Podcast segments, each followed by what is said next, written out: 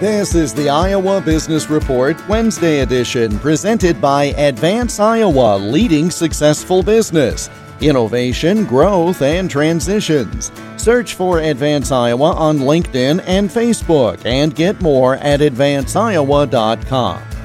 Back in 1980, Mike Schreurs founded an integrated marketing and communication company, now known as Strategic America.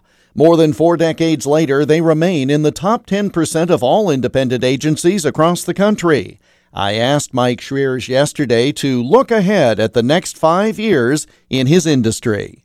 It's a tough question, but the great hope that I have is that in an arena, in an industry that is so dynamic and so quickly evolving and changing, and frankly, with all of that, the tools that we use are also so fragmented and, and new my hope is that we've got a sustaining model that's not just grown, but it's grown stronger. And uh, the strength will come from our culture, and the strength will come from our people, and the strength will come from our client relationships. It is still fun. If it weren't, I would have been out of here several years ago.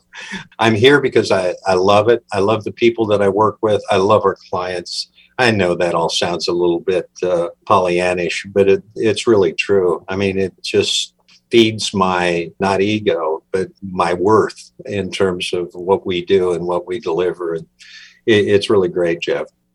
More on Strategic America in the Business Profile segment of the Iowa Business Report this weekend on many of these stations.